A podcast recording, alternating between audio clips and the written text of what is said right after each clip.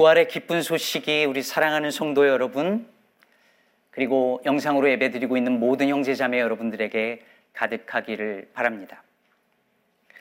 코로나19 사태가 발생하고 나서 온 교우들이 함께 모이지 못한 채 드리는 두 번째 부활절 예배입니다.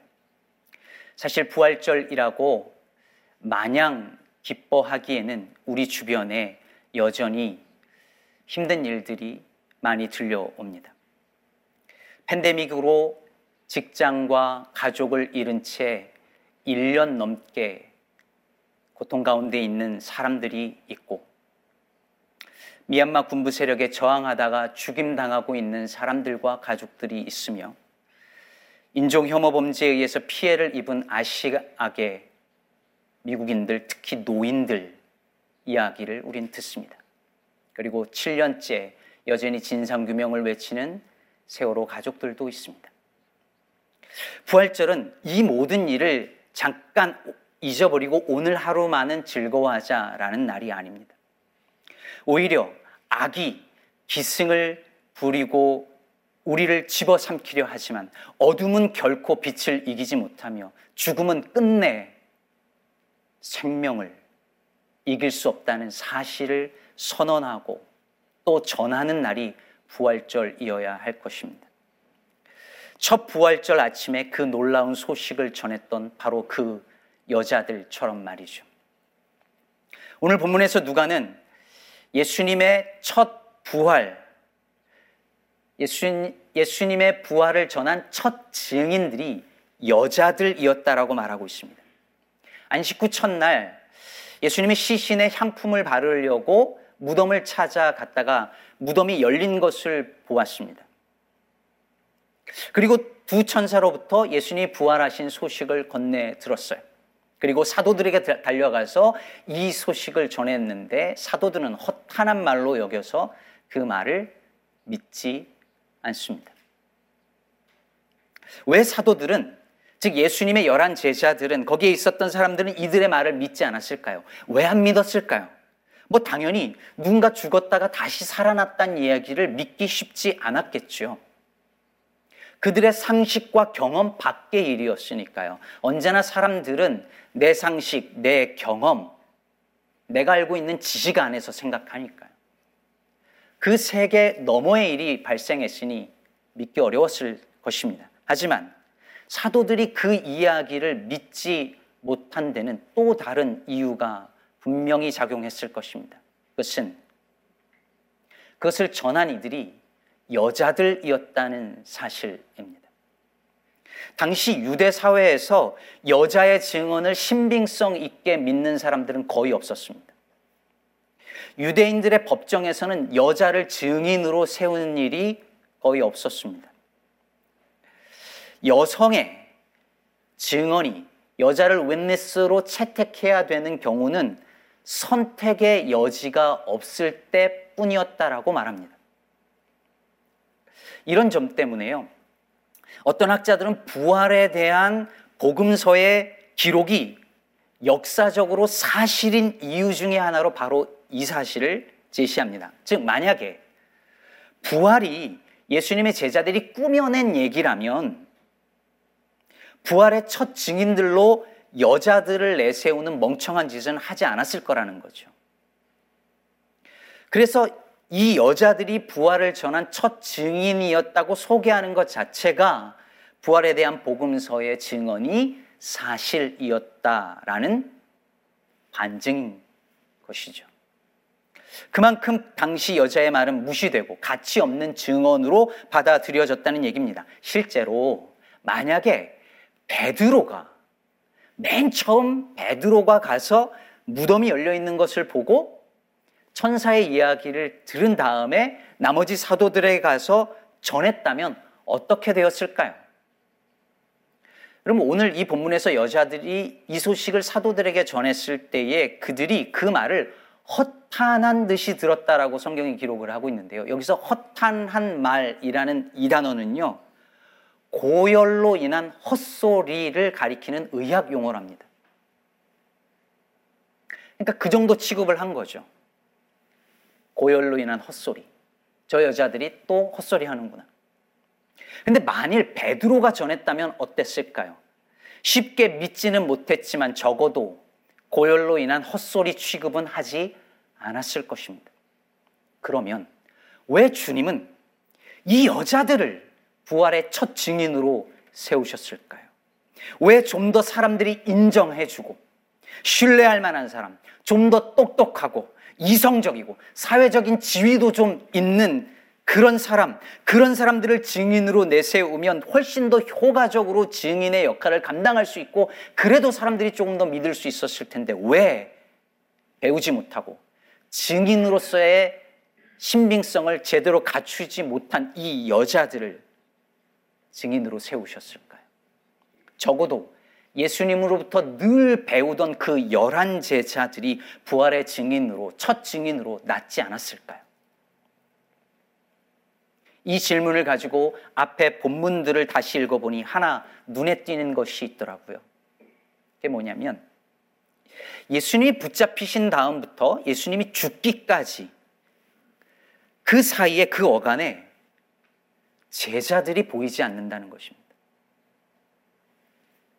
베드로가 멀찍이 따라오다가 결국은 예수님을 세 번 부인하는 그 장면을 빼고 나면 제자들은 예수님의 고난의 현장에 전혀 보이지 않습니다. 그런데 이 여자들은 달랐습니다. 여러분 사복음서가 다 그 고난의 현장에 그 십자가의 현장에 여자들이 있었다라고 말하고 있습니다. 누가도 이것을 기록해요. 오늘 본문 23장 27절에 보면 예수님이 십자가를 지고 가실 때에 이렇게 말을 합니다. 또 백성과 및 그를 위하여 가슴을 치며 슬피 우는 여자의 큰 무리가 따라오는지라. 그리고 23장 49절을 보면 십자가에서 죽으실 때에 예수를 아는 자들과 갈릴리로부터 따라온 여자들도 다 멀리 서서 이 일을 보니라 라고 말하고요. 그뿐이 아닙니다. 55절과 56절을 보면 아리마대 사람 요셉이 예수님의 시신을 받아서 무덤에 넣을 때 갈릴리에서 예수와 함께 온 여자들이 뒤를 따라 그 무덤과 그의 시체를 어떻게 두었는지를 보고 돌아가 향품과 향유를 준비하더라 라고 말하고 있습니다. 하지만 이 고난의 현장에, 이 십자가에 예수님이 못 박히시는 현장에 다른 제자들이 보이지 않습니다.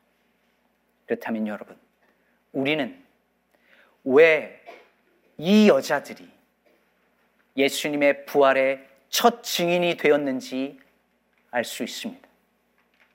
그들이 고난의 현장에 있었기 때문입니다. 예수님이 십자가 지시는 그 길에 그들이 동행했기 때문입니다.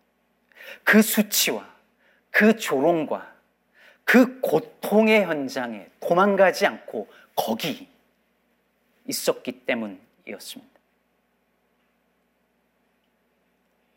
찬송가 147장 1절은 이렇게 노래합니다. 거기 너 있었는가? 그때에 그 십자가에 주님 그 십자가에 달릴 때.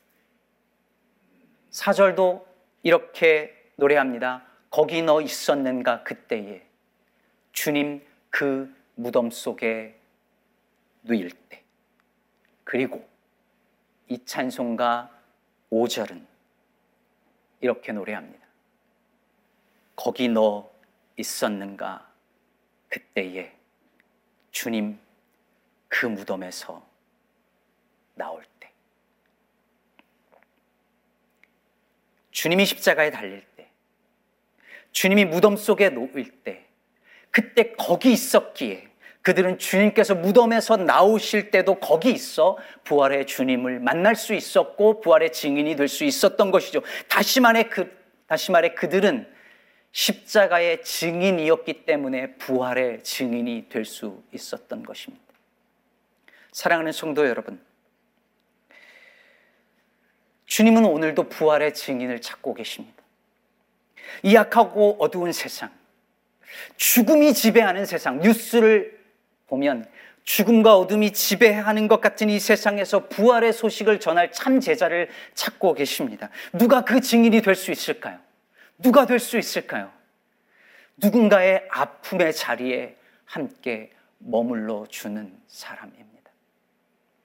영광의 자리에선 함께 프레젠스 하다가 존재하다가 고난의 자리에서는 앱센스 하는 부재하는 사람이 아니라 골고다 언덕까지 같이 걷는 사람입니다. 여자의 말, 못 배운 사람의 말, 약자의 말이라고 허탄한 말로 듣는 사람이 아니라 세상 사람들이 다 무시하는 사람의 말도 자세를 고쳐 앉고 듣는 그런 사람입니다. 오늘 임직하는 재직 여러분, 부활의 증인이 되시기 바랍니다. 부활의 증인이 되십시오. 그러나 그러기 위해서 먼저 십자가의 증인이 되어야 할 것입니다. 영광의 자리만 아니라 고난의 자리에도 기꺼이 함께하며 교인들 중에 누가 아픈지, 누가 슬픈지, 누가 소외되었는지 늘 살피며 영광의 자리만 아니라 고난의 자리에도 함께 하면서 이웃의 고통을 예수님의 고통으로 알고 소외된 이들의 작은 그 신음에도 귀 기울일 줄 아는 참 제자가 되시기를 바랍니다. 그때에 주님께서 여러분을 죽음과 어둠의 권세를 이기는 영광스러운 부활의 증인으로 삼아 주실 것입니다.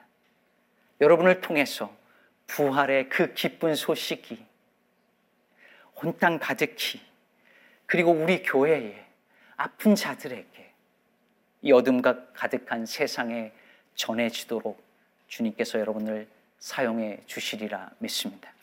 이 은총이 오늘 임직하는 여러분뿐만 아니라 오늘 함께 예배하는 여러분 모두에게 이 땅 가운데 임하기를 주의 이름으로 축복합니다.